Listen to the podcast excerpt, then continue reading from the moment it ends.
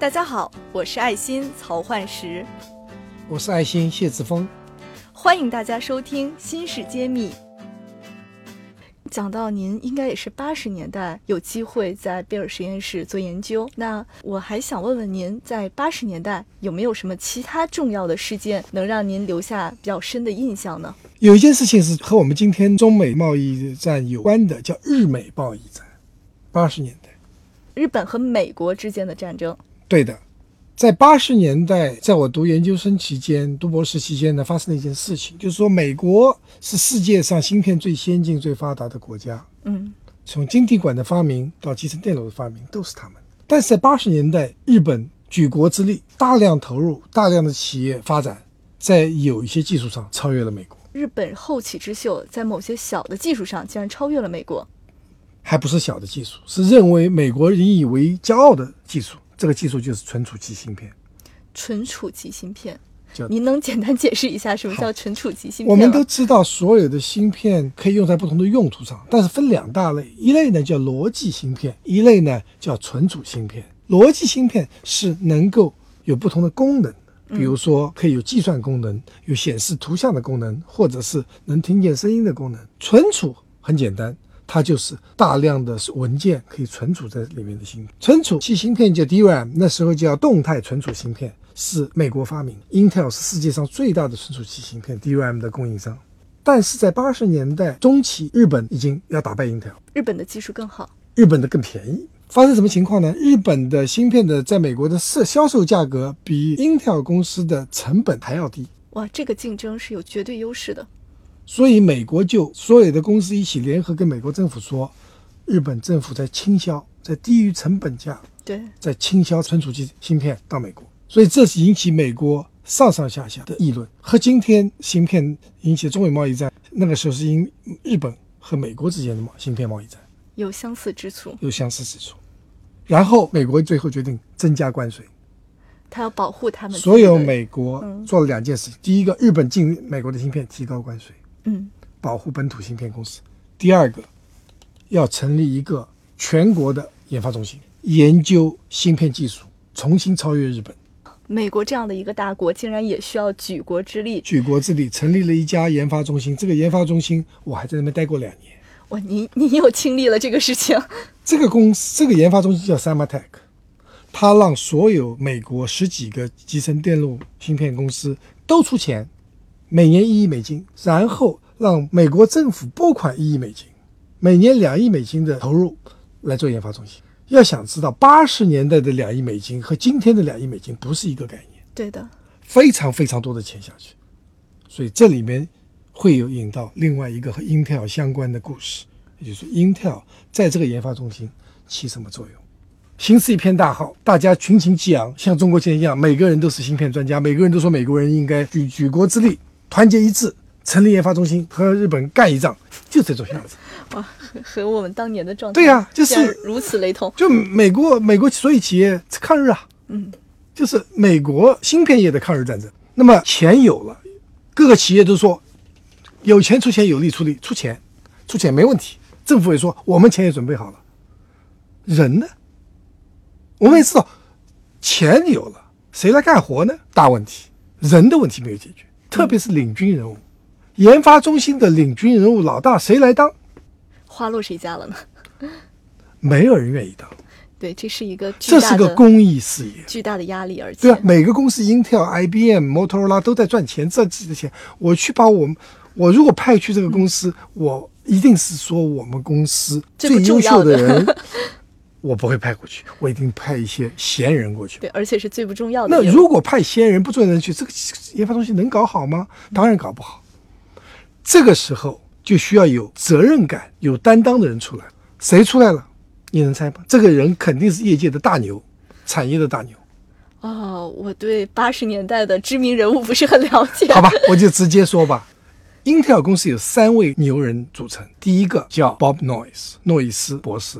第二，高登摩摩尔定律的发明者。第三个就是铁腕 CEO Andy Grove，偏偏执狂。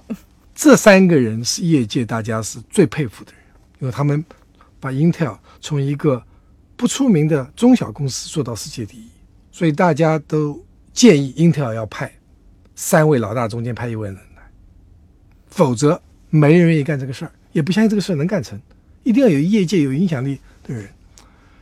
结果，Intel 的老大不是高，不是摩尔先生，也不是格鲁夫先生，诺伊斯先生，发明集成电路的元老，肖克利大师的高徒，第一高徒，初三，放弃 Intel 董事长的位置，做 Symantec 老大。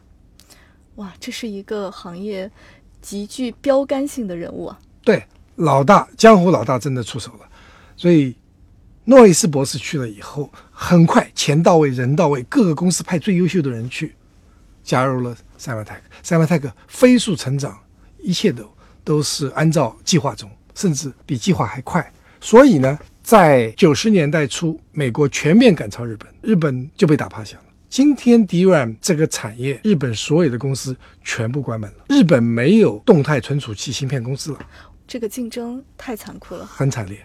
而我作为一个幸运儿，在一九九二年到一九九四年也被 Intel 派到这个研发中心工作过两年，所以这是我另另外又是一个攻坚的项目，一个另外一段经历，就是和原来在做一个企业不同，我们是参与到全国的联盟，这个联盟真正是把 Intel 和 IBM、摩托罗拉各公司的最优秀的人放在一起去研究最近顶尖的技术，战胜了日本。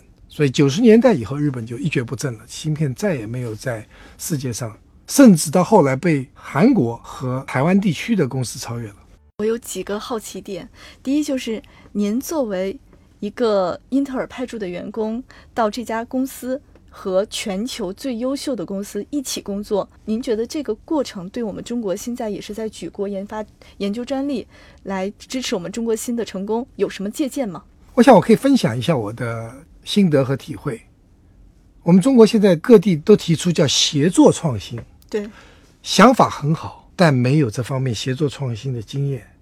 我觉得八十年代，后来我在九十年代，我在这个联联合研发中心里面学到了很多协同创新的经验和方法，这我从来没跟人讲过，因为好像不时髦了，而且不需要。今天可能值得谈一谈美国国家研发中心。他们各个公司之间是怎么合作的？